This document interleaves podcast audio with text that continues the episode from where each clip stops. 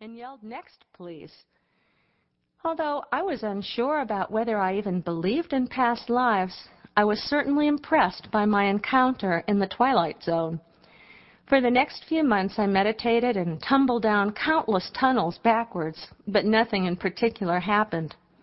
I certainly didn't access any past lives. But the universe provided the help I needed.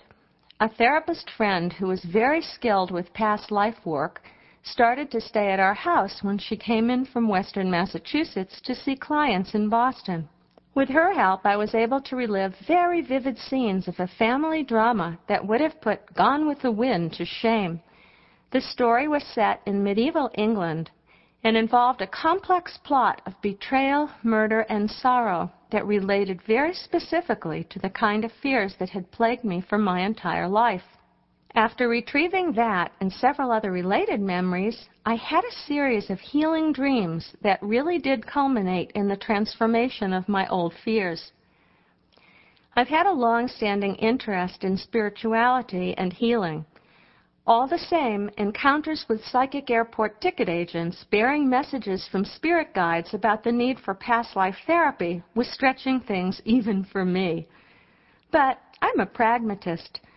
The message from my spirit guides did lead to a healing when all else had failed. So who might these spirit guides be? Some of us might think of them as guardian angels, others as the same beings of light who guide people through near-death experiences. Buddhists call them devas. Cherokees think of them as adawis, the great protectors of the four directions. In Hebrew, the word for angel is malach, or messenger. The Iranian angel Vohu Mana, meaning good mind, is believed to have revealed the message of God to Zoroaster some 2,500 years ago. And the archangel Gabriel is credited for revealing the Quran to Muhammad a thousand years later. Although I was raised in conservative Judaism, I had no idea that tradition had a rich and living angelology at least in the Kabbalistic or mystical tradition. There are angels of the night and of the morning.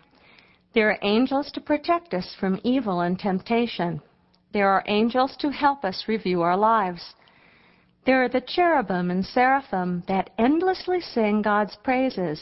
Kadosh, Kadosh, Kadosh. Holy, holy, holy is the Lord of hosts.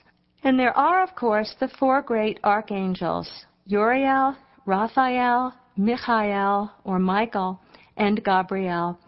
In fact, Jewish thought posits an almost dizzying array of angels, including the guardian angels that most people usually associate with Catholicism. The single best book I know about angels was written by Malcolm Godwin. It's called Angels, an Endangered Species. He traces the entire world history of angels through scripture, myth, art, and modern day therapy. And he traces the celestial hierarchy of the angels from two foundation texts, the Summa Theologica of Thomas Aquinas and the Celestial Hierarchies of Dionysius. There's supposed to be three triads of angels.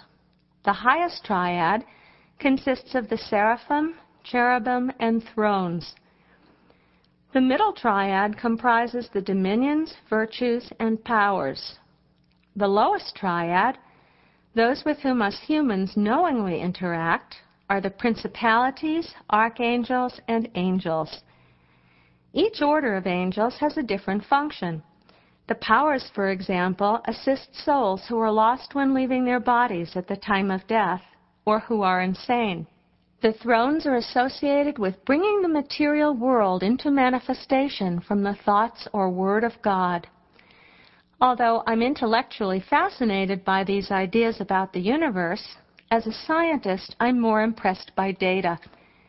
While no one has any experimental evidence that angels exist, we do at least have what's called phenomenological evidence.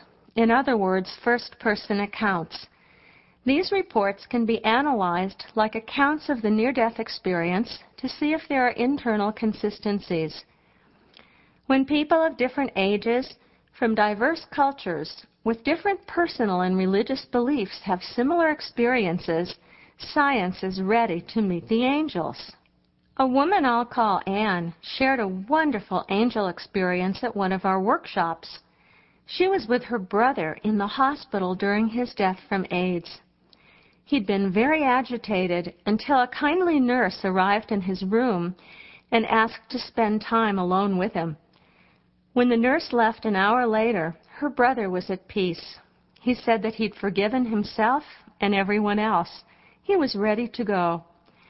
A few hours later, her brother did pass over. But when Anne went out to the nursing station to thank the nurse who'd eased her brother's transition, she was told that no one of that description had ever worked at the hospital. Near-death experiences often involve angels.